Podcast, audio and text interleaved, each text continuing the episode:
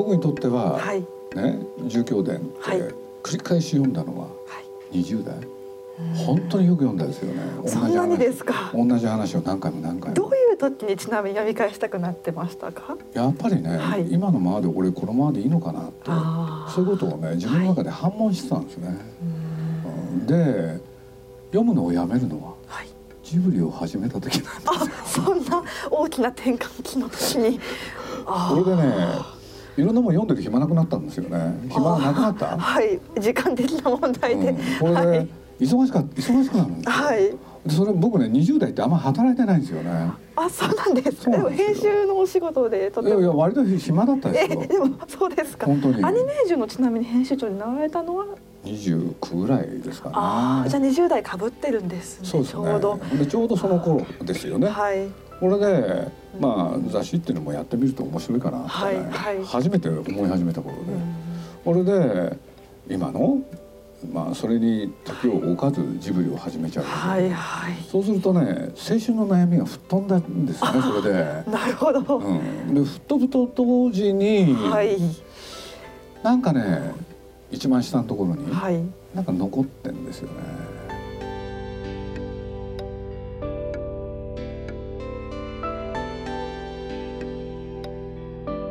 鈴木敏夫のジブリ汗まみれ。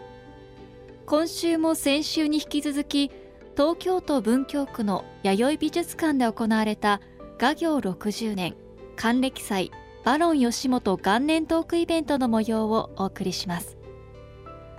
バロン吉本さんは1960年代から70年代にかけて劇画ブームの全盛期を築いた日本を代表する漫画家です。特に週刊漫画アクションに10年にわたり掲載された住居伝は人気を博しました。そんなバロンさんと娘さんそして鈴木さんのトークショーです。今週はこんなお話から。僕実を言うと今年去年かなあの古希っていうのを迎えてで70なんですけれどおめでねとうございます。で70になってもね、はい。持て余す青春みたいなのがどっかに残ってんですよね。あでもう嫌でしょうがないんですけどあね。持て余す青春。だけれどそれがあるとね、はい。この住居伝って面白いんですよ。なるほど。だからそれをねなんか読みながらね、はい。なんかもう一回なんかえぐり出されるみたいな気分。じゃあ本当に20代の方から本当に今まあリアルタイムで生まれていた今70代とか80代の方までが楽しめる作品だけどじじいたちはあんまり喜ばないんじゃないの？かな。そうですか。いやいや、終わっちゃダメだ。そそんな、そんなことないですよ。すごい望む声が多くあったので、このような形に。ただ、今回やっぱり復刻の大きなきっかけとなったのが、そのインタビューをお伺いした際に、あのいろいろな。その時にあのとてもびっくりしたのがやはりあのご鈴木敏夫さんご自身の中で映像化いつかしてみたい作品の一つとして重教伝があるということを伺ってえーって驚いた時にただそういう時にいろいろな映画鑑定者の方であったり映画監督の方であったりそういう方々に重教伝を進めようとしても本が簡単に手に入らない、そうですね。はい、古本屋でヴィンテージとなってしまっていてそれがどうにもって伺ったのをきっかけに本作らねばって思って今ここにこれがあるという感じになっておりますね。バロン先生の、い、ろんなことをいっぱい勉強されたっていうのかいろんなことをご存知ですよねいやそうですね。だから改めてねうんこの従業伝読むとはい。ねえまあ僕今回、まあ、さっきのね青春編っていうのはさることながら、はい。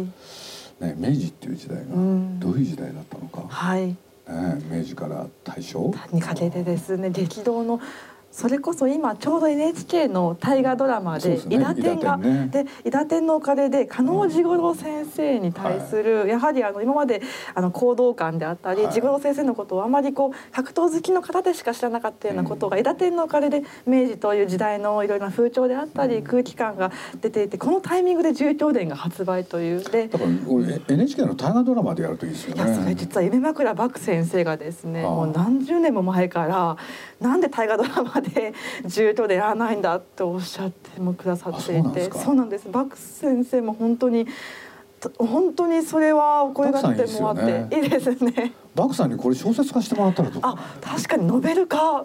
僕ね、はい実を言うとあの有名枕さんなんとなく知ってんですよ、あそうでしたか。これでねご飯食べた時にね、ほうほうほう。まあ大菩薩峠っていう。あはい。そしたらねはい「鈴木さんそれ書くよ」って言ってはい本当に書いちゃったんですよね。それがきっかけだったんですか？そうなんですよ。それでね、はい。あのゲラが送られてきてね、はい。本になるからね読めって言われて。はい。読んだんですけど、はい。うん、あの人そういうこともねなんか考える人なんですよね。あの住居伝の中でですねこれはお読みになっている方々にとってちょっとお聞きしたいことだと思うんですが一番、まあ、特に印象に残っているシーンってありますか？これね悩むんですけどね僕はあの話好きだったんですよね。あの、はい。沖縄から出てきたはい。ね。で練習中にはい。ね、事故で亡くなってしまそうう勘九郎が撫でてはい。これで今の沖縄へはい。勘九郎が行くってはい。あの話は僕はものすごいあれはすごいシリアスな。これで今のねあの落ちちゃったわけだからそれを蘇生させる？はい。あの時の勘九郎いい顔してますよね。いい顔してますよね。あれはやっぱりあこの話に深みをね加えてるから、うん。あの話は好きですね。やっぱりあの父の作品ってあの綿密な取材をもとに書かれてるんですがあ勉強もされてますよね。そうなんです。例えばあの自分がキャバレーのボーイとして働いてそこでの人間模様を描いたりとか、うん。全部実体験やうん。本当にその人との関わりの中でのものますよね。あります。ただ沖縄の今の話はまさに父は鹿児島県の指宿のごしあの出身でね。で海沿いじゃないですか。父がよく学生時代こう海水浴で泳いでる時にやっぱり不慮の溺れてしまう方々がいらっしゃったみたいでそういう方を何度も蘇生したりとかした経験が少年時代にあったみたいでやっぱりそういうところのなんか雰囲気も私は感じるぐらいリアリティのあるというかあまあ生々しいなんでだけど勘九郎は小倉ですよね。小倉ですね。なんで鹿児島じゃないんですか？なんで小倉なんでしょうねね。本人に聞いてみたい聞いてみたいですね。本人がね、来てくれたいんですが、はい。でですね、えっとですね、今回あの住居伝がやっぱりあの。まあ、連載開始が先ほど申し上げた通り50年。50年。50年なんです。でこのまあ連載開始で生まれた方が50歳という本当にあのまあ昔の作品といえば昔の作品なんですが今ですねこのようにしてあの、まあ、本当に1週間前2月15日に発売されたのでそういう中で今のやっぱり幅広い世代の方に読んでいただきたいという思いがとてもありますそのような中でやはり鈴木敏夫さんにあのいただいた寄稿文というのはとても導入として本当にあのその人鈴木さんのお言葉があるだけでですね住居伝のそんな影響力ないですよ。いやいやいや本当にこれは私の思いなんですけれども今ですねあのこの作品が蘇った中で今例えば鈴木さんは先ほどの70年代20代の頃に繰り返し読まれたとそのモラトリアムというかそういうものを感じられて中で何度も反復して読まれたとおっしゃっていましたが今じゃあ逆に20代の方に住居伝を読んでいただくことについて何か思いなどございますか？思いや願いやもしくはどういうどう思い。いやだから古いもん古いものってね、はい。やっぱり僕は意味があると思ってるんですけどね、はい。だからまあ僕自身がねそういうわけでさっきはい。あの姿三四郎をはい。読んでたって言って、俺でねでそれがなんと宮崎駿とはい。知り合う時のはい。きっかけの一つになってるんですよ。そうするとねやっぱり自分が何を読んできた何を見てきたはい。それが人との付き合いのはい。きっかけになるってすごく多いと思うんですよね。はい。ご縁ですよね。いや本当にそうなんですよ、うん。だから本当にね僕はあの今の姿三四郎と檜垣健之介っていうはいのがはい。戦うんですけれどね、はい。だけどまあ例えば「風立ちぬ」ってはい。映画をはい。作ったんですけどね、はい。であの中でね実を言うと、まあ、ある女性があの鼻緒がねはい。あの切れちゃう、はい。そうそれをね手拭いではい。あの直すっていうシーンなんですけど、はい。これ姿三四郎の有名なシーンなんですよね。あそこかそこのオマージュというか。そうだから僕とねここどうしようかなって彼が言ってた時に、はいやっぱり手拭いで直すのがいいんじゃないですか？っつって。あーそうだったんですか。そういうのがパッと通じるんですよ。そうするとねそういうものを教養として読む？それもありますよね。まあだから僕さっきはあの青春の書として、はい。それは不滅のものがあるからはい。そういう読み方もあるけれど、はい。もう一方で古典を読む？教養として、うん。でその教養ってねなんていうのかな自分の世代が違う人とね付き合う時にものすごく大きいですよね。だから僕なんか例えばまあ僕はね20代っていうとはい。それこそもうそれこそ50年前、はい。ね40年前なんですけれど、はい。ね、そしたらそういう僕と、はい。例えば住居伝を読んだ若い人がいたら、はい。住居伝を素材にしてそれでコミュニケーションが取れるじゃないですか。そうですね、うん、そうそういうことって大きいと思うんですよね。はあただ今思いつきで言ってるんですけど、確かに、私実は父の漫画を今年26歳あ今25歳なんですがあの父の漫画を実はずっと読んだことがなくてあの初めて読んだのが大学4年生の時なので、えっと、4年前に初めて父の作品を読んだという親不孝娘なんですがでも父も父であの店みたいな感じであの多分照れくさいって思いがあったのかわかんないんですが大人の読み物だからみたいな感じで読ませてくれなかったんですが最初に読んだのはやはり「住居伝」だったんですね。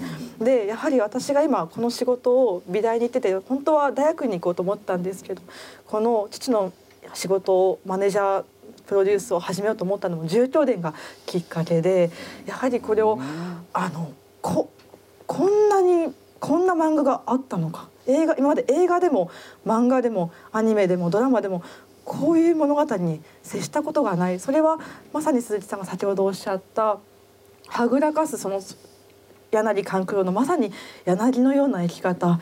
それを目の当たりにしてというところがで今こういう仕事についているというところがあったんですけれどまあも、ねやっぱりね学ぶんですよね。人ってねはい。まあ僕も年を取ってきて多少わかるようになったんですけれど、はい。まともに向き合って話したら、はい。ねまとまるものも壊れますよね。うーん。そういう時にはぐらかすっていうのはね、はい。やっぱり大きいもことだと僕は思いますよ。いん。やだから途中でね、はいまあなんて言って万竜はね、はい。今の勘九郎のこと好きだったわけでしょ？はい。ところが今の勘九郎はね、はい。他の女に落ち着く。そうすその時の万竜、はい。あのシーンいいですもんね。僕まあそういうことで言うとね、はい。人生を学ぶ、うん。そういうことにおいても非常にねいまだに力を持ってますよね。うん。で多分若い人はね分かんないんですよそんなこと。分かんないけれど、はい。何回も何回も読んでる、はい。そして年を取ればねそういうことも分かるようになるから多少は、うん。っていう気がするんですけどね。は千鶴っていう名前は、はねえ。千鶴ちゃんはこの上巻の表紙にも出てる日本髪を言ってる女性の名前ですね。はい。勘九郎が最初に好きだったね。女性の名前ですけれども。住居伝にはそれこそいろいろな魅力的なキャラクターが出てきますが一つ私一番驚いたのが、はいこれあの今回あの自分で手作りで作ってきたはいあの、はい。現代住居伝あの、はいはい。住居伝のシリーズ3作目はのい。現代住居伝は舞台が、えー、1970年代ですね。連載当時のリアルタイムが舞台になっているんですが主人公であかねちゃん吹雪あかねちゃんという子が出てきます。当時あのすごい人気を博してそれこそサントリーの樹氷の広告に適用されたり CM に適用されたりソニービルのなんかビルにででっかいこう幕であかねちゃんがドーンってあった時期もあるような、そのぐらいのあの人気になったキャラクターで、ましたよねはい、まさにそこにはいあるんですがそのあかねちゃんのあ元となっているのが父があの当時広告で見た吹雪純さんのモデルになっていてそこから着想を得て吹雪あかねというキャラクターが生まれていてでそのインタビューでお伺いした時に鈴木さんがそのあかねちゃんがすごい好きだということを大好きでした。大好きでした。いやだってそれでね、はいやっぱり吹雪純さんの大ファンになって、はい。ね当時歌も歌ってらっしゃって、はい。これで後にね、はい。まあ僕そういう立場にもあるんで、あ。ジブリの作品にも出ていただいたんです。え え。そのついでにね、はい。僕まあ今日もそういうことになるみたいですけれども、はい。ラジオ番組をやってます、はいはい。で吹雪さんにはい登場していただく。あはいはい、うん非常に個人的な動機によって。でもあの人だっていまだに可愛らしいですよね。いやすごい可愛いですよね、うん信じがたいですよね、うん。私まさか自分の好きなジブリ作品の背景にキャスティングにそのような父のその、まあ、影響といいうやかそういうものもありますよだって。びっくりしてすごく嬉しかったです。本当にファンでしたからね、うん。でまあイラストとしてね、はい。その存在感があったからはい。あのまあ絵で描いたキャラクターに、はい。はい。を好きになるっていう。はいこのヘアスタイルもいいですよね。そうですね。当時の。ファントーク。完全なファントークでとても嬉しいです、今ですねちょうど終了15分前となっているんですがあそうなんですね。おそらくですね ああのそわそわとしている私の父がですね、はい。今日どこかで聞いているはずなんですがちょっと乱入してもらおうかなと思うんですが。いや皆さん今日はどうもこんにちは。ありがとうございます。えー、純教伝を鈴木さん何回も繰り返し繰り返し読んだそうだけども 私は一回しか読んでおりません。まあそれはわかりますよ。うんだって僕も実はジブリ作品そうですもん。あだから人に言われてね全然覚えてないんですよね。あそんなもんですかね。はいうんまああの再販されたんでここにね、えー改めて私読んでみようかと思ってますが全然分かってないんですよね。でまあ先ほどから鈴木さんの話を聞きながら「ああそうだったんだ」改めてねあの納得することが結構あったりして、えー本当にどうして勘九郎はうん小倉生まれなんですか？これはねはい。理由があるんですよ。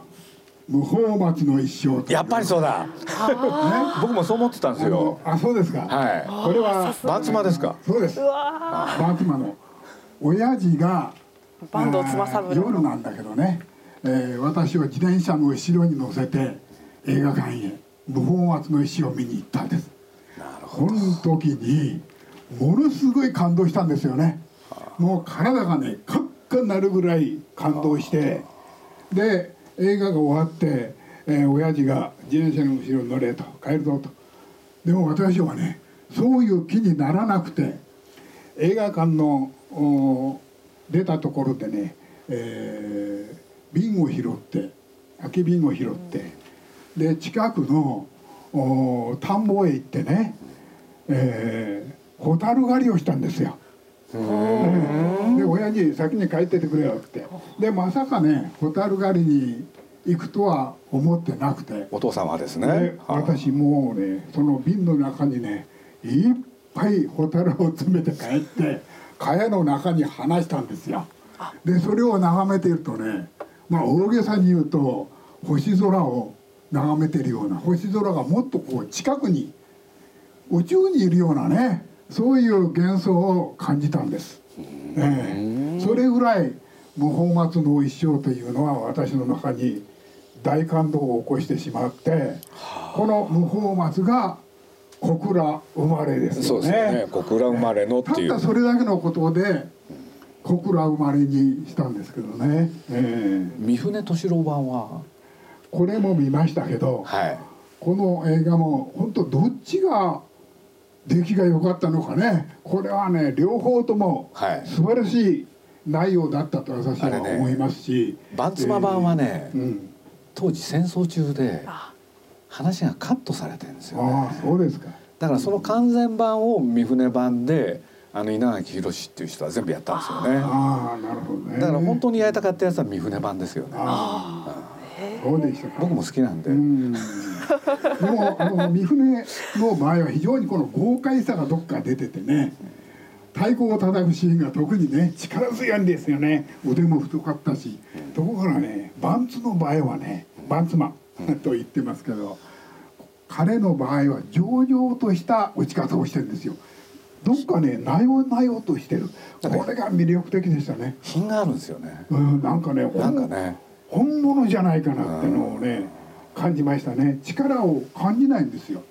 なのにね流霊っていうのか。うん。あで相当ね本人もその太鼓のことで、えーまああのファンから「あーあの太鼓打ちはよかった」って随分言われたらしくてその次に出た映画。これがねちょっとタイトル忘れたな。あの時代劇だったんだけどそのシーンに太鼓を打つシーンがやっぱり出てくるんですよ。そうなんですか。ええ。まさにさすがですね。あのサービスですよね。サービスですね。まあ僕らもやっぱり今の無法松はもう本当大好きで,、でそれで言うとまあ宮崎駿がねはい「カリオストロの城」っていうのを作った時に、はい。あのクラリスと別れる時の最後のセリフ。うん「俺は汚れてる」ああはあはあはそのまま使ってるんですよね。あなるほどねそういうことってありますよねだってあれもう絶対無法松が好きだったんだなってことですよね。私も結構あちこちねあのパロディ的にうんあちこちからね拾った言葉を使ってますけど、ね、でも改めて読むとすごい勉強されたんですよね。時代の雰囲気が本当に出てます。今回あの実はですねあのこうやって鈴木敏夫さんと父に今並んでお話をしていただいておりますが実はあの今日数十分前が鈴木敏夫さんと父の初対面というか今日本当にこの時が初めてでございました。それこそ当時あの鈴木敏夫さんが編集者時代であった頃に父にあのオファーをした時にももうそういうあの会うという機会はなく本当にですねあの 今日そういう感動的な私的にも感動的な一コマが先ほどあったんですが鈴木敏夫さん的には父の作品を読んでいた時に思っていたバドン吉本像と今実際に隣に 隣に座っているこのウエスタンこのバタ臭い感じの。いやだけどなんか落差ありましたか？いやだってそういう意味ではギャップはないですよね。ほんでなんでかっつったら、はい。要するに絵絵の中にねそのハイカラな要素がいっぱい入ってるじゃないですか。はい。だから僕最初から、あのそのアメコミの要素、はい。それは感じてましたからね。だから今日こういう風に登場されてもすごく自然に入ってきますよね。だってそういうものをお好きに違いないんだもん。あうん。そうだから違和感ないです。あの杉村茂の名前がはい先ほどね、出ましたけど、まさにね私もねこれ杉村茂のお影響をはいかなり受けた、あー格好だと思ってます。弾丸トミーっていうのは大好きです。そうですねありますね。僕も持ってます本を。私も持ってます。モヒカン族の最後とかね。懐かしいですね。あれは傑作ですよね。なんかね、あのー映画で受けたあーというよりはそういう杉浦茂の漫画で受けたスタイルというのが残っていたかなと思いますね。なるほど、あの人もハイカラでした。本当に。私ハイカラですかね。ハイカラです。今風に言うとなんていうか僕言葉わかんないんだけれど。今今風今風ってことダンデーとです言ってくださいわかりました。私もあの実は数日前にですね眠ってて夢であのサムエ姿の鈴木敏夫さんとこのウエスタン姿の父がですねこう和洋な感じで並んで姿を夢に見ましてまさか当日も父がこのウエスタンの来てくれるとは思っていなかったのでちょっとすごくあのこの絵面が私はとても嬉しく思っております。もう私の制服みたいになってるんだけどでもねあのー鈴木さんと初めてお会いして、え全くねなんか兄弟のような気が そうですか。ありがとうございます。あの眼鏡も同じだもんね。あそうですか、うん、あ本当だ。やりたいよ。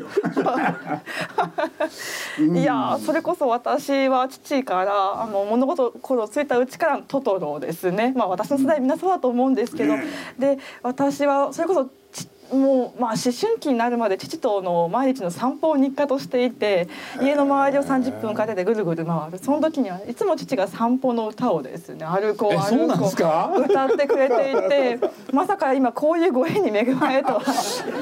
なんか大きな散歩というような今日は気がしております親子ともどもで。本当にありがとうございます。いえいえ。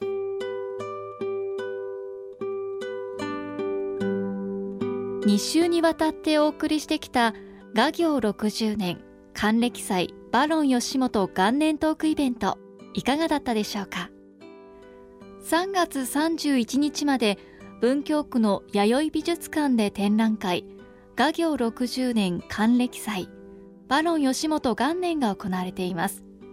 興味のある方はぜひ足を運んでみてください。今日呼んでいただいてありがとうございます。はい、こちらこそ今日はご登壇いただき、とても嬉しいお話をたくさん伺うことができまして、ありがとうござありがいました。とうございました本当にありがとうございます。鈴木さんありがとうございましとんでもないですこれでなんとなく住居伝の内容が分かりました。わかりました。はい。大変勉強させていただきありがとうございました、ありがとうございます。あはい。皆さんどうも今日はおいでいただきありがとうございましたありがとうございました。鈴木敏夫のジブリ汗まみれこの番組はウォールト・ディズニー・ジャパンローソンアサヒ飲料日清製粉グループ au ブルボンの提供でお送りしました。